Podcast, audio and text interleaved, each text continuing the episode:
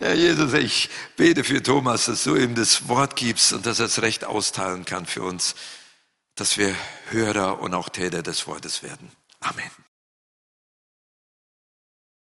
Letztes Wochenende, da war ich mit äh, meiner Frau Dorothea und unserem Sohn in Österreich. Und da bin ich mit Freunden wie Jesus durchs Ehrenfeld, durch den Weinberg gelaufen und äh, das ist ja jetzt so fast die Weinernte. Diese Weintrauben, die waren total reif. Und da habe ich so, wie die Jünger, einfach reingegriffen und mir die in den Mund gesteckt. Und ihr glaubt gar nicht, was das für eine Frische, für eine Herrlichkeit, für einen Traubensaft ist.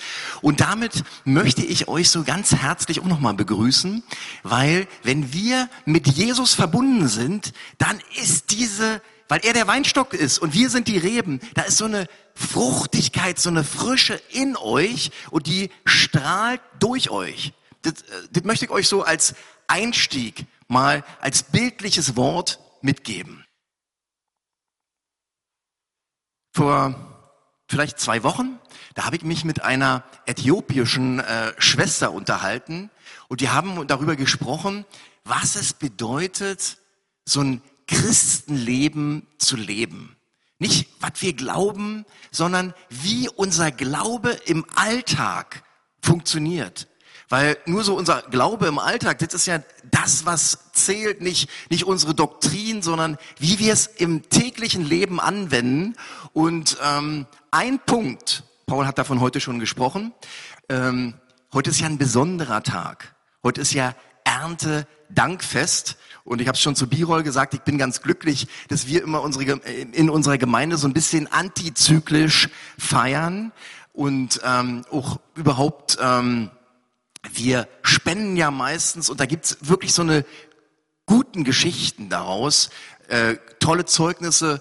Äh, Paul, du erinnerst dich, die Anke hat letztens erzählt, wenn die Spende nicht gekommen wäre, sie hätten nicht weitermachen können. Also Erntedankfest ist wichtig und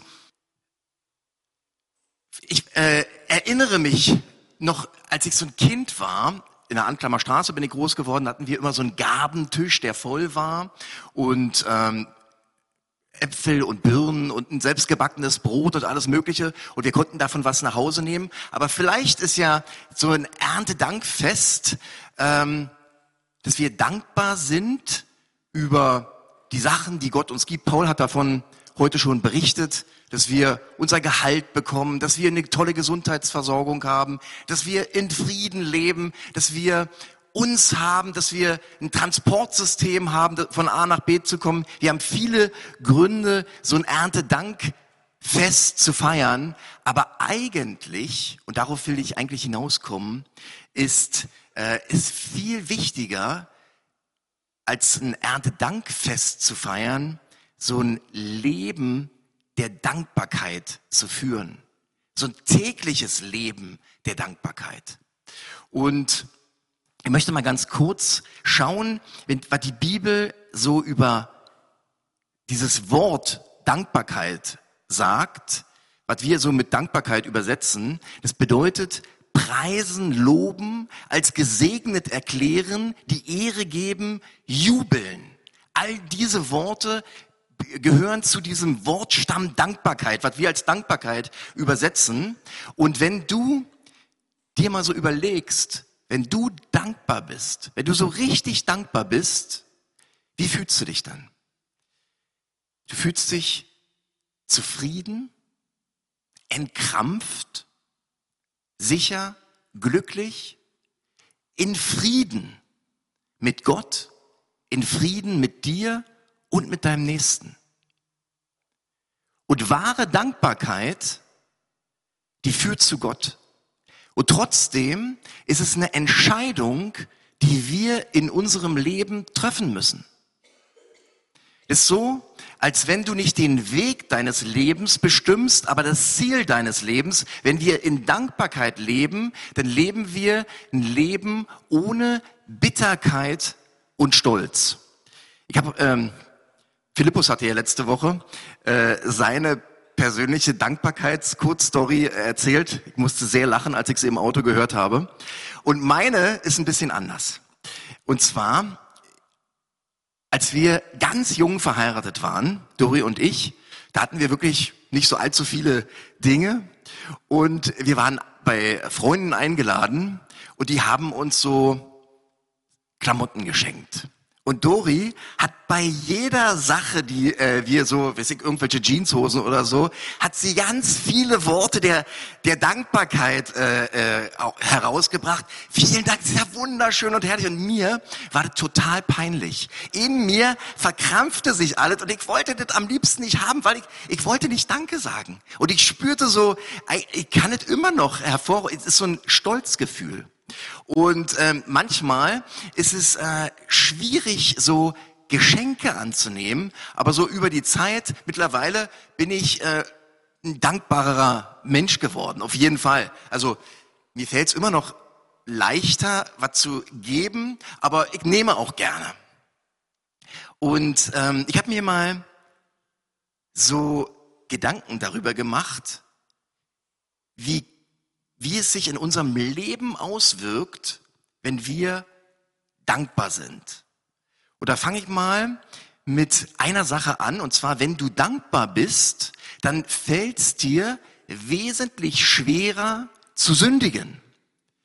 Und zwar wollen wir ja die Werke des Fleisches, und ich verwende dieses Wort mal ganz bewusst, äh, ähm, überwinden. Was sind die durch, äh, äh, was sind die Worte, äh, Werke des Fleisches? Das sind die Dinge, wo du dich nicht anstrengen musst, sie zu tun. Die Werke des Fleisches sind ähm, die Sachen, wo du deine Kinder nicht erziehen musst. Und Galater 1, nee, Galater 5, 19, da listet Paulus so ein paar auf. Ich lese es mal zusammen und ich stelle es immer so im Vergleich zu Dankbarkeit. Im Übrigen ist klar ersichtlich, was die Auswirkungen sind, wenn man sich von der eigenen Natur beherrschen lässt. Fängt gleich mal richtig stark an. Sexuelle Unmoral. Wir alle, so habe ich gelernt, haben mit unserer Sexualität zu kämpfen. Nicht nur Männer, auch Frauen.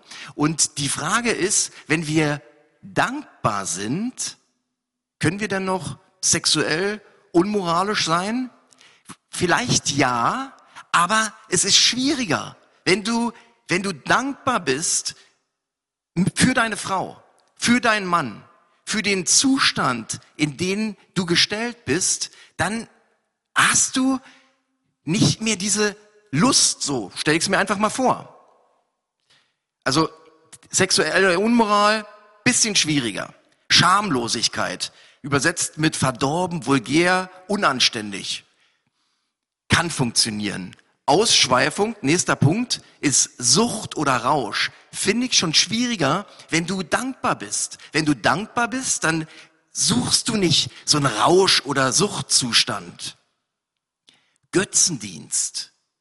Götzendienst ist alles, was außer Gott dein Versorger sein soll.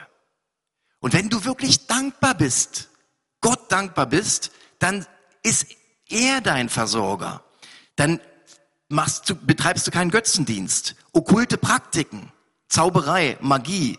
Und warum tut man das?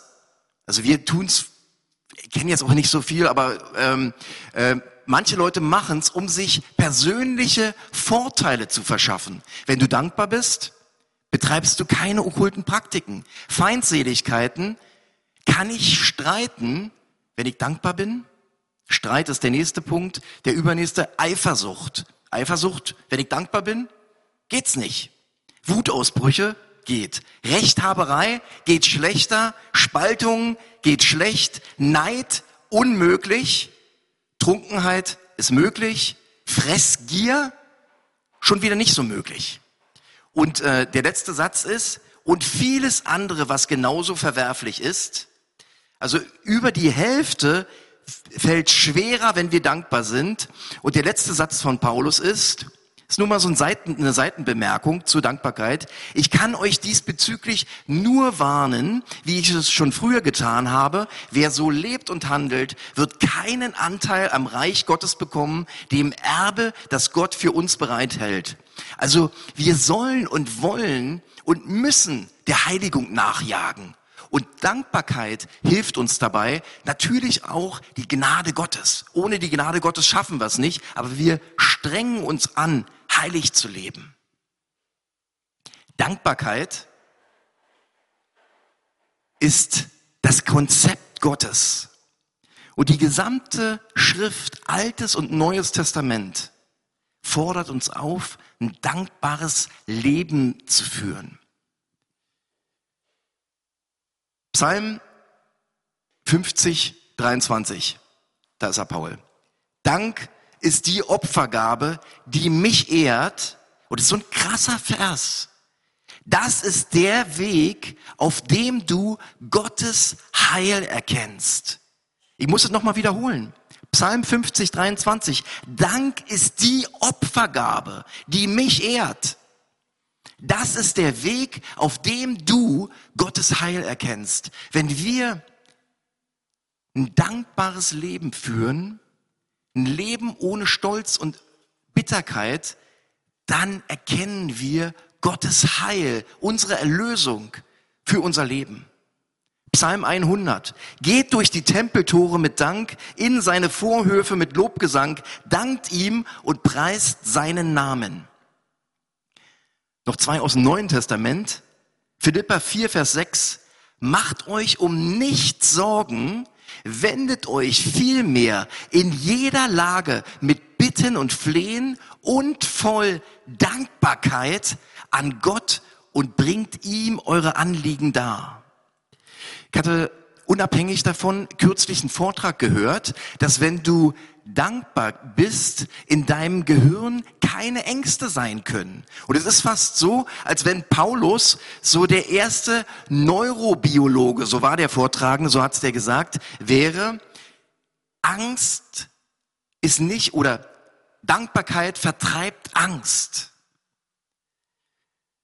Der, die, die, der letzte Bibelvers, 1. Thessalonicher 5, 16, freut euch, was auch immer geschieht, lasst euch durch nichts vom Gebet abbringen, dankt Gott in jeder Lage, das ist es, was er von euch will und was er euch durch, durch Jesus Christus möglich gemacht hat. Das finde ich auch schon wieder so einen extrem tollen Bibelvers. Freut euch, was auch immer geschieht. Lasst euch durch nichts vom Gebet abbringen, dankt Gott in jeder Lage. Das ist es, was er von euch will und was er euch durch Jesus Christus möglich gemacht hat. Wenn wir ein dankbares Leben führen, dann hat es Gott für uns möglich gemacht.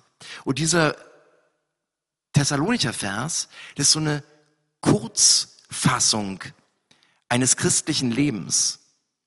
Und wisst ihr, wir dürfen ehrlich sein zu Gott.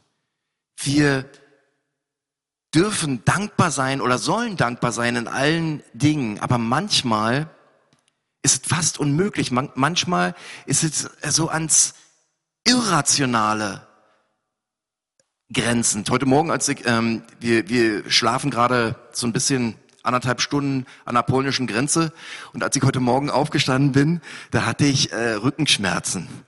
Und da dachte ich mir, Herr, ich will dankbar sein. Auch in den Rückenschmerzen. Ich will dankbar sein. Ich will dieses dankbare Leben führen. Und äh, wenn du sagst vorhin, Paul, ich sehe immer nur, nur das Positive, ja, manche Leute sind natürlich so, denen fällt es einfacher. Aber trotzdem, wir durch Jesus sollen wir dankbar sein und das hilft uns. Und das ist unsere Entscheidung. Und wir können nicht sagen, ich bin halt so oder ich bin halt nicht so.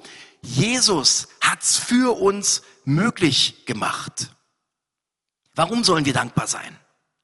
Braucht Gott das für sein Selbstwertgefühl? Oder ist er egoistisch? Können wir ihn durch unseren Dank manipulieren, dass er uns besonders segnet? Natürlich nicht. Äh, Gott ist ja nicht so ein quengeliger Vierjähriger oder irgend so ein griechischer Gott.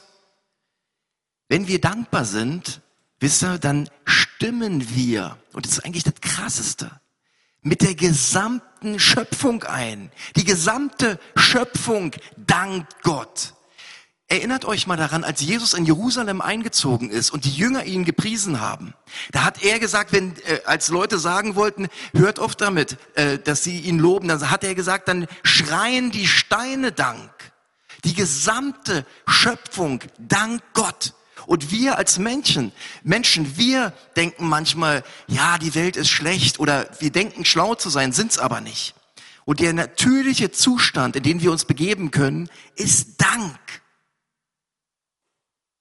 In der Offenbarung, ich äh, lese jetzt nicht vor, ist so eine äh, Stelle, wo, wo es ganz ähm, explizit drin steht, dass alles, was auf der Erde, unter der Erde, im Wasser, über dem Wasser, ihm Ehre gibt.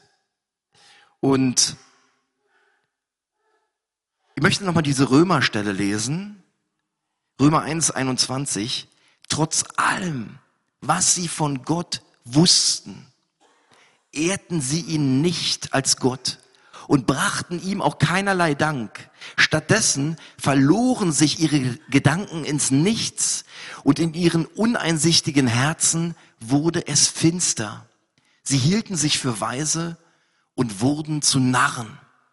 Und ich finde, das beschreibt so die Welt. Das beschreibt so diese Menschen, die denken, sie sind schlau, aber ehren Gott nicht als das, was er ist. Und so werden sie zu Narren, obwohl sie denken, total klug zu sein. Aber das Schöne ist, dafür kam Jesus Christus, unser Retter, und er hat uns ein neues Herz gegeben, ein Herz, dass wir dankbar sein können. Und das ist der Hauptgrund für unsere Dankbarkeit. Und dieser Zustand von Dankbarkeit, finde ich, ist so ein Vorgeschmack auf Himmel, auf den Himmel. Aber wir leben ja noch hier auf der Erde und ähm, wir haben ja schon gelernt, es hilft unserer Seele und unserem Gehirn dankbar zu sein. Aber ich möchte noch mal ein paar Punkte beleuchten. In jeder Situation, in jeder Beziehung haben wir die Entscheidung, ob wir uns auf Gott zu oder von Gott wegbewegen. Und der Teufel, der möchte uns ja versuchen, dass wir Gott misstrauen und dass wir uns von Gott abwenden. Aber Gott will, dass wir auf ihn zukommen und dass unser Glaube wächst. Und Dankbarkeit verstärkt unsere Beziehung zu Gott. Sobald wir dankbar sind, treten wir in diese Gegenwart Gottes ein. Wenn ihr am Tag unterwegs seid und, und sagt, Gott, ich, ich danke dir, ich danke dir für, wie, wie wir heute Morgen gemacht haben. Sollen wir nicht nur heute machen, sollen wir immer machen. Da merkt, also ich merke es bei mir, ihr merkt es wahrscheinlich auch selbst, da kommt man so in die Gegenwart Gottes. So ein ganz einfaches Gebet. Und ähm, das, ist ein, das ist einfach wunderschön. Ähm, sobald wir dankbar sind, merken wir, dass wir in schwierigen Situationen nicht alleine diese Situation durchkämpfen müssen, sondern wir wissen, dass Gott auf unserer Seite ist. Ich habe so über ähm, ein Beispiel nachgedacht. Vielleicht ist es so, als wenn du in einer Firma arbeitest und weißt, dass dein großer Bruder oder deine große Schwester die Chefin ist. Du kannst viel entspannter da arbeiten, auch deinen Kollegen äh, begegnen, wenn du weißt, dass jemand für dich ist und der Schöpfer der Welt ist für dich. Das soll dich entspannen. Sobald wir dankbar sind, fangen wir an, unser Leben in einem anderen Licht zu sehen. Wir sehen die Welt nicht mehr problemorientiert, sondern gotteszentriert. Und ich möchte diesen Vers nochmal in Erinnerung rufen, Römer 8, Vers 28, dass alle Dinge denen, die Gott lieben, dienen, äh, lieben, zum Besten dienen. Sobald wir dankbar sind, verbinden wir unser Leben mit diesen, mit den Versprechen Gottes. Wir blicken nicht auf die Umstände mit unserer Intelligenz, mit unserer Einschätzung, mit unserer Erfahrung, weil das limitiert ja die Sachen und schmälert Gott. Das ist so, als wenn du durch ein Fernrohr durch die falsche Seite, äh, durch ein Fernrohr mit der falschen Seite schaust. Erinnere dich an die guten Taten, die Gott in deinem Leben gemacht hat. Am besten ist, du schreibst sie dir auf, dass du dankbar bist. Und wenn du Dinge in deinem Leben hast, wo es dir schwer fällt zu danken, schreib dir die trotzdem auf und versuche in diesen Dingen dankbar zu sein. Sobald wir dankbar sind, fallen uns auch menschliche Beziehungen leichter. Manchmal, wenn wir so mit Menschen zu tun haben, dann sind wir voreingenommen, dünnhäutig, ängstlich, verkrampft. Aber wenn wir dankbar sind für die Menschen, dann sind wir lockerer. Dann erwarten wir das Gute.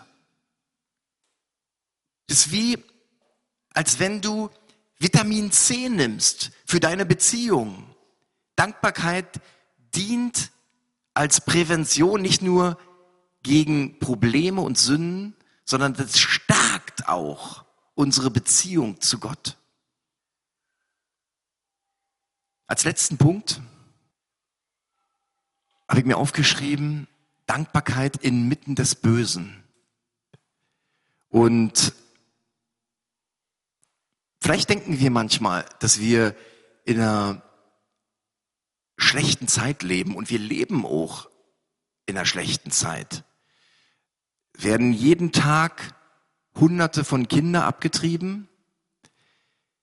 Alte Traditionen und Werte werden über den Haufen geworfen. Ich habe mich am Freitag mit einem Kollegen unterhalten, der sagt, er heiratet im Juni nächsten Jahres. Oder sag herzlichen Glückwunsch, ich freue mich. Und da sagt er, du bist der Erste, der mir gratuliert. Der Erste. Die anderen sagen, alles wird nichts. Und, äh, und, äh, weil sie aus ihrer eigenen Erfahrung reden. Und, ähm, und, und versteht ihr, das ist alles, das Unnormale soll normal werden. Und diese Zeiten sind schlecht. Aber vor 80 Jahren waren sie, wenn man ehrlich ist, noch viel schlechter. Und da saß ein Mann im Gefängnis, Dietrich Bonhoeffer. Und der hörte diese ganzen schlechten Nachrichten, die wie Tausende von Juden ermordet wurden oder Polen, ähm, die auch einfach umgebracht wo, wurden, Euthanasie bei behinderten Menschen, aber auch ganz persönlich in seiner Familie, zwei seiner Brüder sind gestorben, der Vater seiner Braut, der Bruder seiner Braut ist gestorben. Und er hat ein Todesurteil empfangen. Und trotzdem dichtet er diesen Text. Und reichte uns den schweren Kelch, den bittern, des Leids gefüllt bis an den höchsten Rand. Wir können es auch singen. So nehmen wir ihn dankbar, ohne Zittern, aus deiner guten und geliebten Hand. Dankbar in allen Dingen geht nur durch die Gnade Jesu. Wie gesagt, das heißt nicht, dass wir das Schlechte verleugnen. Wir sollen Gott unser Leid klagen. Aber Gott hat uns versprochen zu helfen. Und er liebt dich. Der hat uns den Retter gesandt. Und wenn wir dankbar sind, dann lassen wir Gott in unser Herz und es gibt uns Kraft. Das macht uns reich und stark und es gibt uns so eine Schönheit, die aus uns leuchtet, diese Liebe Gottes. Und ich bete dafür, dass wir alle, ich und ihr, in eurem Leben praktiziert und erfahrt. Gott segne euch ganz reichlich. Amen.